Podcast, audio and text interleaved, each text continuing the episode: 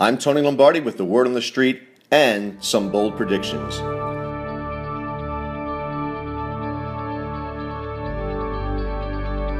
The Ravens versus the Browns. Some say that's old Browns versus new Browns. I guess the Orioles are the old Browns too, then, as in St. Louis, but I digress. This week, the Ravens will look to move up in the AFC North standings. If all plays out well, that being a Bengals loss against the Seahawks and a Steelers loss in San Diego, a Ravens win would put them two games out with 11 to play, a very manageable proposition. Unfortunately, the Bengals won't cooperate. They will advance to 5 0 on the season and they will become this week's media darlings. The Steelers will cooperate when they lose on Monday night to the Chargers in the league's worst stadium. As for the Ravens, it won't be pretty, but ultimately they'll get a 20 to 17 win led by Justin Forsett, who will churn and burn for 150 yards and a score. The win will move the purple and black, well, all black this week, into second place in the division.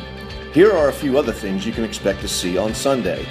Two Ravens sacks by members of the secondary, plus the first Ravens sack by Jason Babin. Josh McCown will throw for more yards and have a better passer rating than Joe Flacco. Kamar Aiken gets his first career 100 yard game. Travis Benjamin scores from 50 plus yards out. The Browns' leading rusher during the game will not eclipse 50 yards. And finally, Maxx Williams scores his first career TD. I'm Tony Lombardi.